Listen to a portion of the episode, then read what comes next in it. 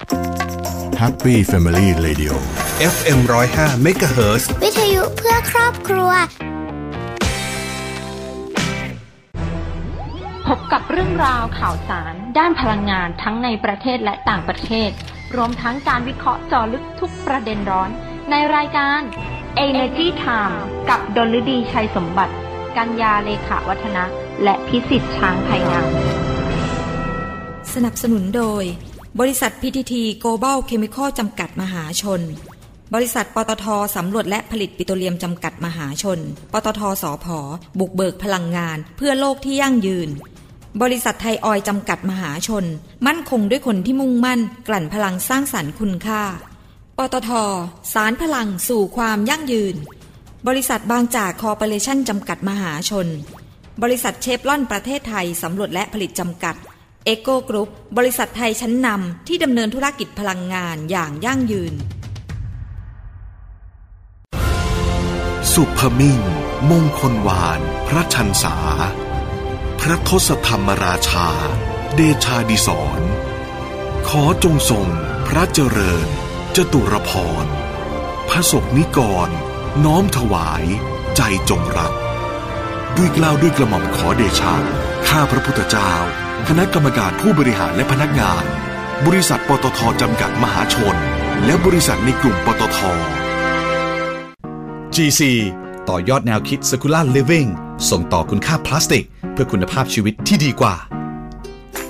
การสร้างจิตสำนึกในการคัดแยกขยะ เป็นอีกหนึ่งวัฒนธรรมที่จะส่งผลดีต่อโลกในอนาคต การปลูกฝังค่านิยมดีๆ เริ่มต้นได้ตั้งแต่เยาวชน Think Cycle Bank โมเดลสร้างความรู้ความเข้าใจให้กับน้องๆนักเรียน ตั้งแต่ระดับอนุบาลถึงมัธยม ใน 22 โรงเรียนจังหวัดระยอง เริ่มตั้งแต่การคัดแยกขยะนำขยะกลับมาใช้ใหม่ รวมถึงทดลองทำกิจกรรมรับซื้อขยะเสมือนจริง ร่วมกับโรงเรียน เป็นการฝึกวินัยการคัดแยกขยะที่มาพร้อมกับการออมเงิน เพื่อส่งเสริมให้น้องๆนำความรู้ไปปรับใช้ในชุมชนของตนเอง และเป็นอีกหนึ่งช่องทางในการสร้างรายได้ ปัจจุบัน Think Cycle Bank ได้ขยายผล และส่งต่อแนวคิดดีๆ ไปยังโรงเรียนในจังหวัดบุรีรัมย์ โดย GC ร่วมกับสโมสรบุรีรัมย์ยูไนเต็ดเพื่อร่วมกันเปลี่ยนโลกอนาคตให้ดียิ่งขึ้น GC เคมีที่เข้าถึงทุกความสุข ถ้าไม่เริ่มต้นค้นหาในวันนั้น คงไม่มีการค้นพบในวันนี้ พบแหล่งพลังงานเพื่อคนไทย ขับเคลื่อนเศรษฐกิจและทุกชีวิตให้เติบโต จะไปสุดขอบฟ้า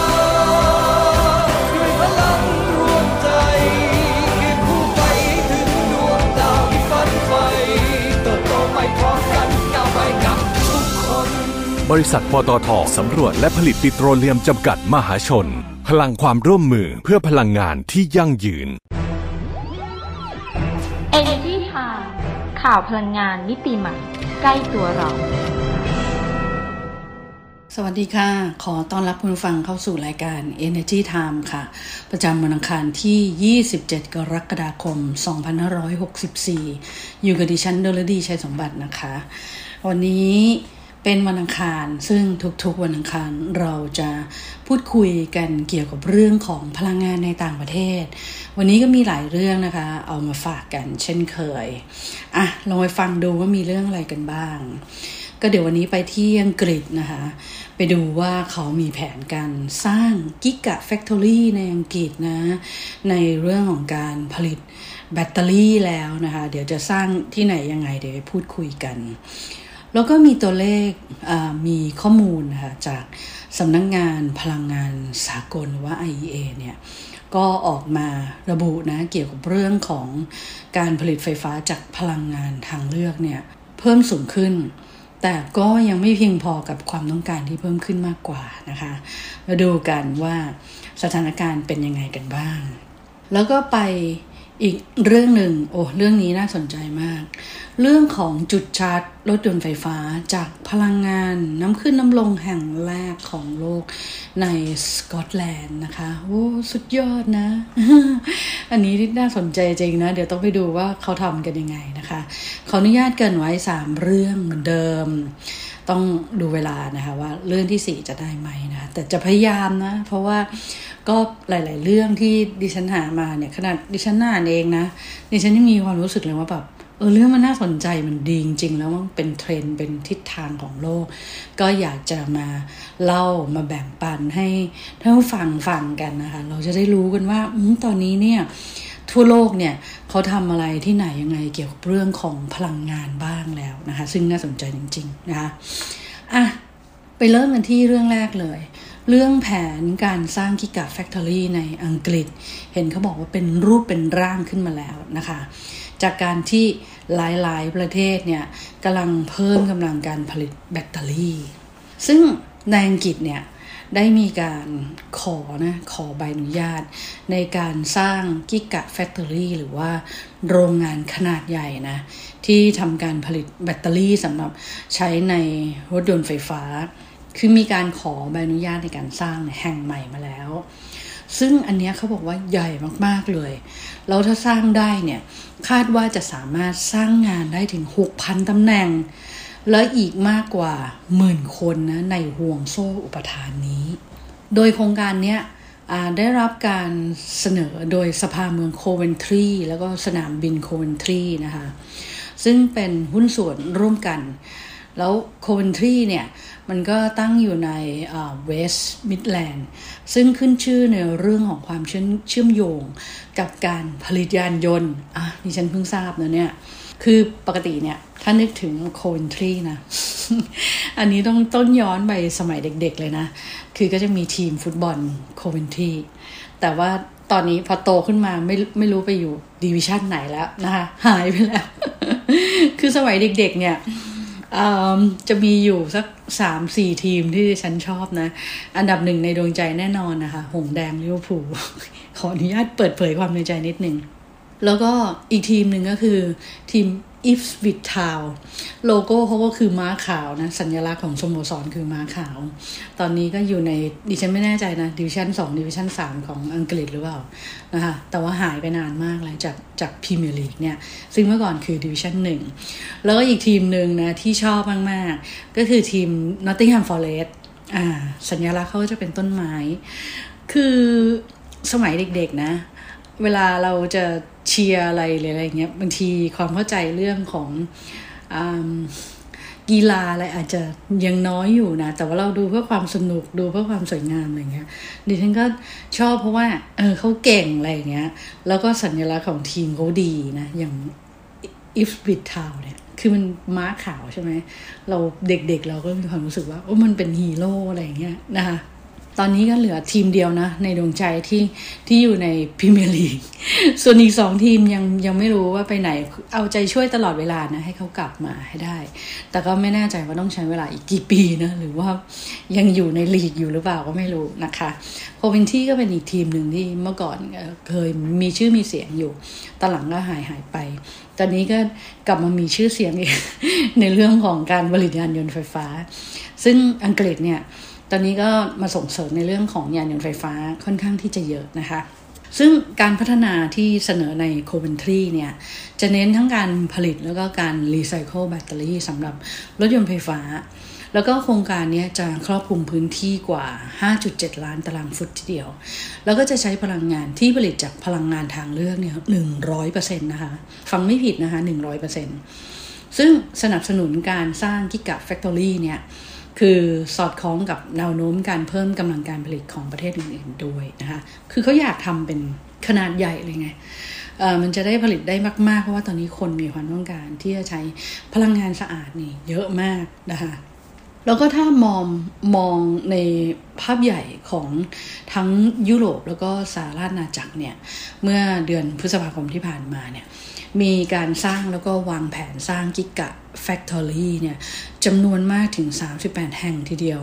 สำหรับผลิตเซลล์แบตเตอรี่นะคะ อย่างยกตัวอย่างเช่นบริษัทเทสลาโอ้ชื่อนี้ต้องมาจริงเพราะว่า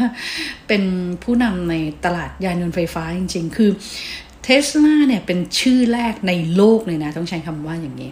เป็นชื่อแรกในโลกที่ที่ฉันได้ยินเกี่ยวกับเรื่องของการพัฒนายานยนต์ไฟฟ้า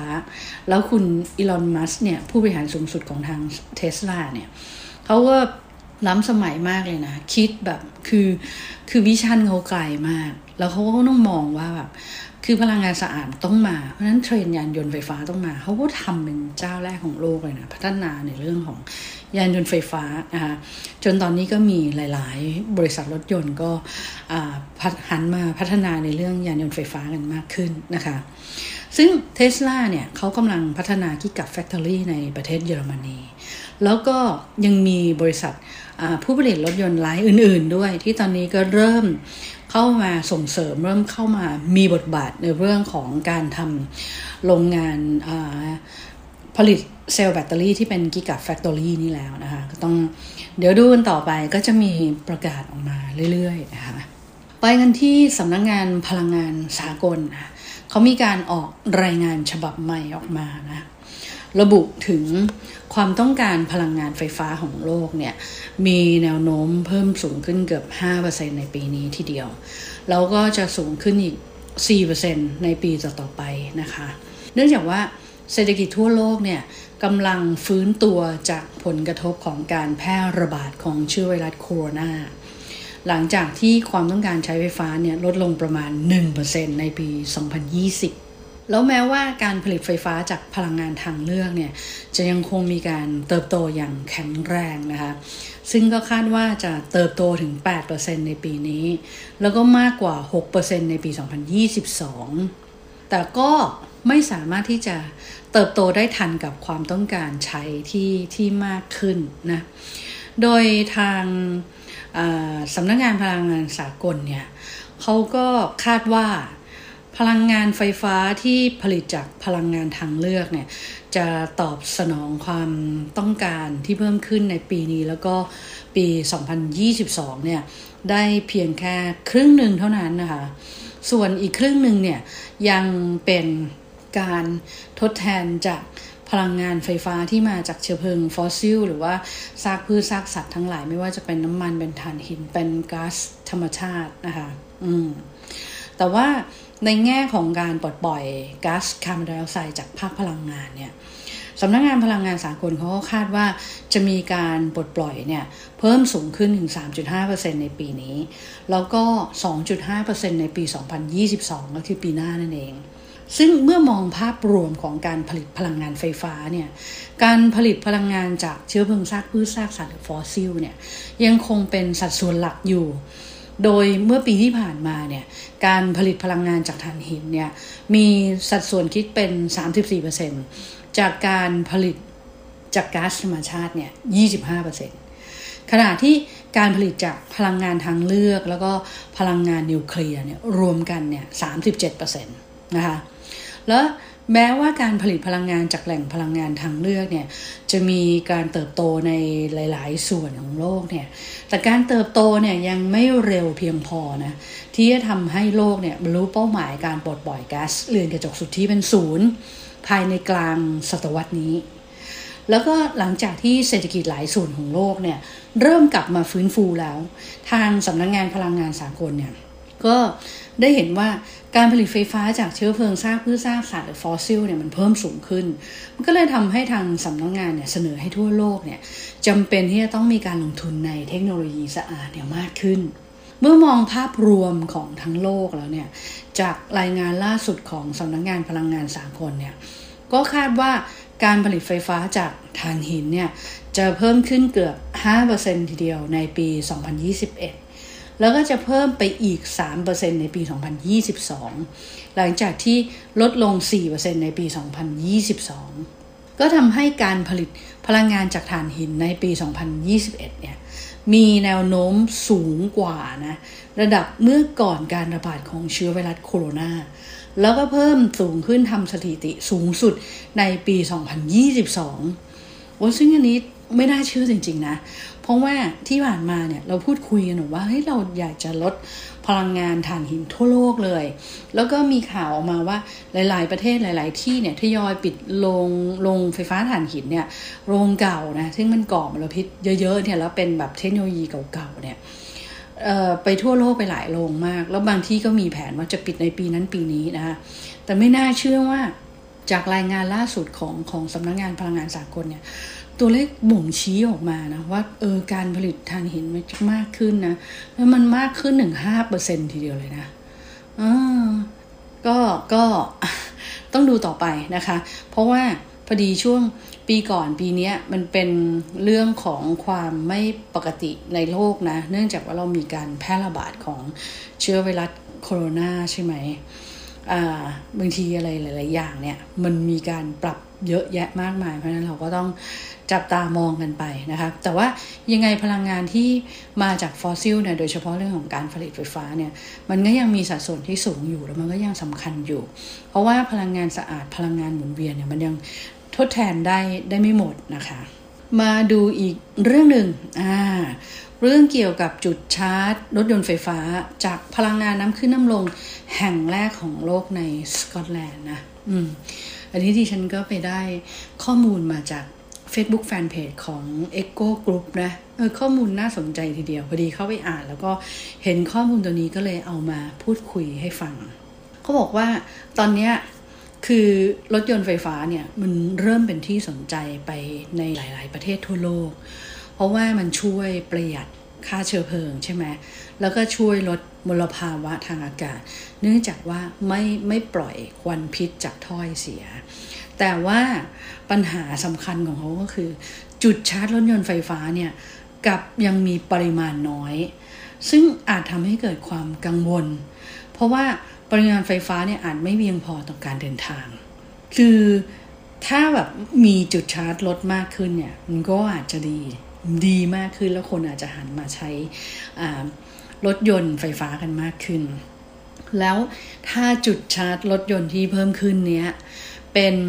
จุดชาร์จรถที่เลือกใช้พลังงานหมุนเวียนจากอย่างเช่น จุดชาร์จรถยนต์ไฟฟ้าจากพลังงานน้ำขึ้นน้ำลง ซึ่งตอนนี้มีแล้วแห่งแรกของโลก คือจุดชาร์จรถยนต์ไฟฟ้าแห่งนี้เป็นของ Nova Innovation บริษัทพลังงานของประเทศสกอตแลนด์ เขาตั้งอยู่บนเกาะ เยลหนึ่งในหมู่เกาะเชตแลนด์นะคะเป็นจุดชาร์จที่ผู้ขับขี่เนี่ยสามารถ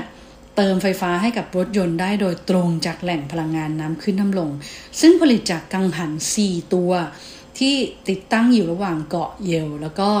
เกาะข้างเคียงหรือที่เรียกว่า UNST อนอกจากนี้ ยังมีการติดตั้งระบบจัดเก็บแบตเตอรี่เพื่อให้แน่ใจว่า มีการจ่ายไฟฟ้าอย่างต่อเนื่องสำหรับรถยนต์ด้วย อืม คือเขาทำไอ้ตัวเนี้ย เพราะว่าเขามองว่าคือโลกเราเนี่ยมันมีน้ำเยอะ 70%ของโลกเนี่ยมันปกคลุมด้วยน้ำแล้วเราก็สามารถคาดการ ปริมาณการผลิตไฟฟ้าจากกระแสน้ำเนี่ยได้มากกว่าพลังงานหมุนเวียนในรูปแบบอื่นๆ ไม่ว่าจะเป็นลม แต่ว่าด้วยสภาพทางภูมิศาสตร์เนี่ยแหล่งพลังงานเหล่านี้ยังไม่ถูกนำมาใช้มากนัก มีเพียงสาราณาจากประเทศเดียวเท่านั้น ที่ที่มีศักยภาพในการผลิตไฟฟ้ากว่า 10 จิกะวัตต์ต่อปีจากพลังงานนำขึ้นนำลง ซึ่งมันเป็นปริมาณที่ เพียงพอแค่ 15 ล้านครัวเรือนเท่านั้นนะคะ แต่ว่ามันก็จะช่วยชดเชยการปล่อยก๊าซคาร์บอนไดออกไซด์ได้ถึง 70 ล้านตันทีเดียว เพราะฉะนั้นไอ้ตัวพลังงานน้ำขึ้นน้ำลงเนี่ย มันก็เลยเป็นพลังงานหมุนเวียนอีก ทางเลือกหนึ่งที่น่าสนใจนะคะ นอกเหนือไปจากพลังงานแสงอาทิตย์ แล้วก็พลังงานลมที่อาจจะไม่เพียงพอต่อความต้องการในสถานการณ์ที่โลกเนี่ยมีการใช้พลังงานสำหรับอยู่อาศัย แล้วก็เดินทางเพิ่มมากขึ้นนะคะก็ต้องขอบคุณข้อมูลจากเฟซบุ๊กแฟนเพจเอ็กโกกรุ๊ปด้วยนะคะนำเสนอเรื่องราวดีๆ อย่างนี้ให้ให้เราเนี่ยได้หยิบยกมาเล่าให้ท่านฟังฟังกันนะคะดูเวลาแล้ววันนี้น่าจะได้สามเรื่องนะคะ ก็มาปิดท้ายกันที่เรื่องดีๆ กันดีกว่า ตอนนี้อินเทรนกันสักนิดนึงนะคะ เรากำลังอยู่ในช่วงของการแข่งขันโอลิมปิก 2020 นะคะ แต่ว่าเราแข่งขันกันในปี 2021 เนื่องจากว่ามันเลื่อนมาจากปีที่แล้วก็เพราะว่าสถานการณ์การแพร่ระบาดของโควิด -19 นี่แหละ แล้วเราก็ได้แสดงความยินดีกับน้องเทนนิสไปแล้วนะคะ ที่คว้าเหรียญทองเหรียญแรกให้กับประเทศไทย ในกีฬาเทควันโด แต่ว่าประเทศไทยยังมีกีฬาอีกหลายประเภทนะคะ ที่เราควรจะต้องเชียร์กันนะอ่าซึ่งหนึ่งในนั้นเนี่ยก็คือกีฬาเรือใบ กีฬาเรือใบนะคะ ก็ทางสมาคม กีฬาเรือใบแห่งประเทศไทย แล้วก็บริษัทปตทสำรวจและผลิตปิโตรเลียมจำกัดมหาชน หรือว่าปตทสพเนี่ยเขาก็ขอเชิญชวนนะคนไทยร่วมกันส่งแรงใจเชียร์คุณกมลวันจันยิ้มนะคะนักกีฬาเรือใบที่กำลังสู้ศึกโอลิมปิกเกมอยู่ในขนาดนี้นะคือน้องแบมเนี่ยกมลวันจันยิ้มเนี่ย เป็นนักเล่นนักเล่นไปหนึ่งเดียวนะ ที่เป็นตัวแทนทีมชาติไทยในการแข่งขันโอลิมปิกครั้งนี้นะ แล้วที่ผ่านมาน้องแบมเนี่ย ก็เป็นหนึ่งในนักเล่นใบไทยที่สร้างชื่อเสียงให้กับวงการกีฬาเรือใบของไทยในอย่างต่อเนื่องเลย ไม่ว่าจะเป็นการคว้าแชมป์เอเชีย 2019 แล้วก็เหรียญทองกีฬาซีเกมครั้งที่ 30 นะคะ รวมถึงครั้งนี้เนี่ย ก็ได้ตั๋วเข้าร่วมโอลิมปิกเกมเป็นครั้งที่สองด้วยนะคะอืมซึ่งการแข่งขันกีฬาเรือใบประเภทเลเซอร์เรเดียลนะจะสิ้นสุดวันที่ 1 สิงหาคมนี้นะ คือเขาเริ่มแข่งมาแล้วนะคะ แล้วก็คือแข่งหลายวันมาก อันนี้กีฬาเรือใบเนี่ยก็ต้องดูสภาพอากาศด้วย ก็ไม่เป็นไรนะคะ น้องก็เล่นเรือใบแข่งทุกวันเราก็ส่งแรงใจเชียร์กันทุกทุกวันเลยนะคะ แล้วแต่ว่า ไม่ส่งเฉพาะกีฬาเรือใบอย่างเดียวนะ ส่งกีฬาประเภทอื่นด้วยนะคะทุกประเภทกีฬาเลยที่เราไปแข่งขันกันนะคะ ก็ถือว่าเป็นเรื่องดีๆ ที่ทำให้คนไทยมีความสุขนะ ในช่วงของการแพร่ระบาดของโควิด -19 เนี่ยทำให้เราหายเครียดไปได้เยอะเลยนะคะ อืม อะ แล้วก็มาอีกเรื่องหนึ่งนะคะ ข่าวดีของบริษัทไทยออยจำกัดมหาชนเนี่ยเขาได้รับรางวัลในสาขา Fastest Growing Energy Company Thailand 2021 จาก International Business Magazine Award 2021 นะคะ ซึ่งจัดขึ้นโดยนิตยสาร International Business ก็ถือเป็นการตอกย้ำถึงการเติบโตของบริษัท การดำเนินธุรกิจอย่างมั่นคง แล้วก็ความพร้อมที่จะก้าวไปสู่อนาคตที่ยั่งยืนด้วยนะคะ ซึ่ง International Business Magazine เนี่ย เป็นนิตยสารชั้นนำสายธุรกิจและก็การเงินจากเมืองดูไบประเทศสหรัฐอาหรับเอมิเรตนะคะได้ทำการคัดเลือกองค์กรธุรกิจชั้นนำต่างๆ ทั่วโลกเลยที่มีผลการดำเนินงานเนี่ย เป็นไปตามหลักเกณฑ์ของรางวัล International Business Magazine Award นะคะ อืม แล้วก็อีกหนึ่งเรื่องดีๆ ของบริษัทเชฟรอนประเทศไทยสำรวจและผลิตจำกัดนะเขาร่วมสนับสนุนสถาบันป้องกันควบคุมโรคเขตเมือง หรือว่า สปคมกรมควบคุมโรคนะคะในการปฏิบัติงานเชิงรุก เพื่อควบคุมและป้องกันการแพร่ระบาดของอโรค ไวรัสโควิด -19 นะคะ โดยเมื่อเร็วๆนี้คุณอาทิตย์กิจพิพัฒน์ผู้จัดการใหญ่ฝ่ายสนับสนุนธุรกิจนะเขาก็เป็นตัวแทนบริษัทเนี่ยไปมอบคอมพิวเตอร์แบบพกพาพร้อมด้วยชุดปฏิบัติการ Windows 10 เนี่ย แล้วก็แป้นพิมพ์ตัวเลขแบบพกพา แล้วเครื่องพิมพ์ฉลากนะอย่างอย่างละห้าเครื่องนะรวมมูลค่าก็ 2,7,848 บาท ให้กับ คุณสุขสันต์จิติมณี รองผู้อำนวยการนักวิชาการสาธารณสุขเชี่ยวชาญนะคะซึ่งนำไปใช้ประโยชน์ในการลงทะเบียนอันนี้สำคัญนะในการลงทะเบียนให้กับการประชาชนนะที่เข้ามารับการตรวจคัดกรองโควิด -19 เชิงรุกในพื้นที่ชุมชนด้วยนะคะ ส่วนอีกหนึ่งบริษัทก็คือบริษัท ปตทน้ำมันและการค้าปลีกจำกัดมหาชนหรือว่า OR นั่นเองนะคะเขาก็ร่วมกับผู้แทนจำหน่ายนะของเขาเนี่ยสนับสนุนก๊าซหุงต้มปตทมูลค่า 3 0 0แสนบาทนะคะ ให้กับทางวัดทางให้กับทางวัดบัวขวัญนนะคะที่จังหวัดนนทบุรีนะคะ โดยให้ทางวัดบัวขวัญเนี่ย ไปจัดซื้อก๊าซหุงต้มนะคะปตทเนี่ยสำหรับใช้ในการชาปนกิจผู้เสียชีวิตจากโควิด -19 นะคะอ่าคือตอนนี้เราจะเห็นข่าววัดเนี่ยใช้เตาเผากันเรียกว่าโหลดมาก ๆ เลยนะคะ ซึ่งจริงเราไม่อยากให้เกิดเหตุการณ์แบบนั้นเลยจริง ๆ แต่ว่าหลาย ๆ วัดเนี่ยก็มีข่าวออกมาว่าเออเตาเผาเนี่ยได้รับความเสียหายล้าวบ้าง แตกบ้างพังบ้างนะคะ แล้วหลาย ๆ วัดเนี่ยก็มีการชาปนากิจศพผู้เสียชีวิตจากโรคโควิด -19 เนี่ยเยอะมาก เพราะฉะนั้นเนี่ยก็ทางอากับผู้แทนจำหน่ายก๊าซหุงต้มของปตทเนี่ยเขาก็เลยร่วมเป็นส่วนหนึ่งนะคะ ในการขอสนับสนุนก๊าซหุงต้มปตท เพื่อใช้ในการชาปนกิจศพ ผู้เสียชีวิตจากโรคโควิด -19 ด้วยนะคะ ก็ให้ไปที่วัดบัวขวัญพระรามหลวงนะคะ อืมปิดท้ายกันอีกสักข่าวหนึ่งดีไหมคะ เอาข่าวนี้ละกันนะคะ โรงไฟฟ้าเอโกโคเจนนะคะ ในกลุ่มเอโกเนี่ย ก็ร่วมเสริมสร้างความเข้มแข็งชุมชนบ้านป่าอำเภอบ้านค่ายจังหวัดระยอง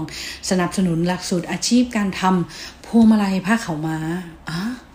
อันนี้น่าสนใจ คือผ้าขาวม้าบ้านเราเนี่ย มันเป็นผ้าสารพัดประโยชน์จริงๆนะ ใช้คล้องคอคุมไหล่นุ่งเนื่งอะไรอย่างเงี้ย ใช่ไหมคะโพกหัวอ่าคือเราใช้ประโยชน์เนี่ยมานานมากแล้วนะ มีหลายท้องถิ่นแล้วก็ชุมชนทั่วประเทศเนี่ยเลี้ยงชีพด้วยการทอผ้าขาวม้านะ หรือ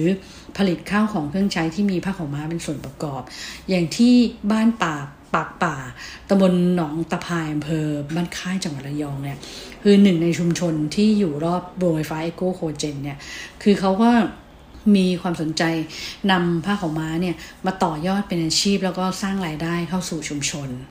แล้วโรงไฟฟ้าเอโกโคเจนเนี่ยซึ่งอยู่ในกลุ่มเอโกเนี่ยก็ได้ร่วมสนับสนุนโครงการหลักสูตรอาชีพการทำพวงมาลัยผ้าขาวม้า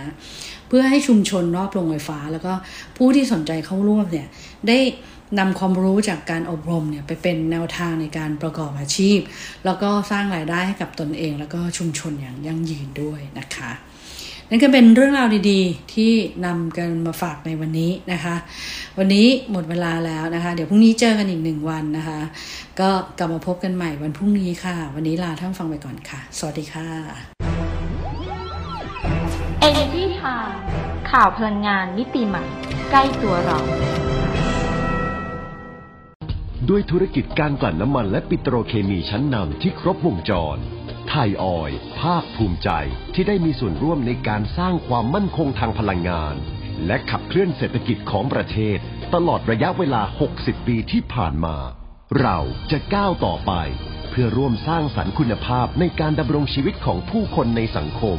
ด้วยพลังงานและเคมีพันธุ์ที่ยั่งยืน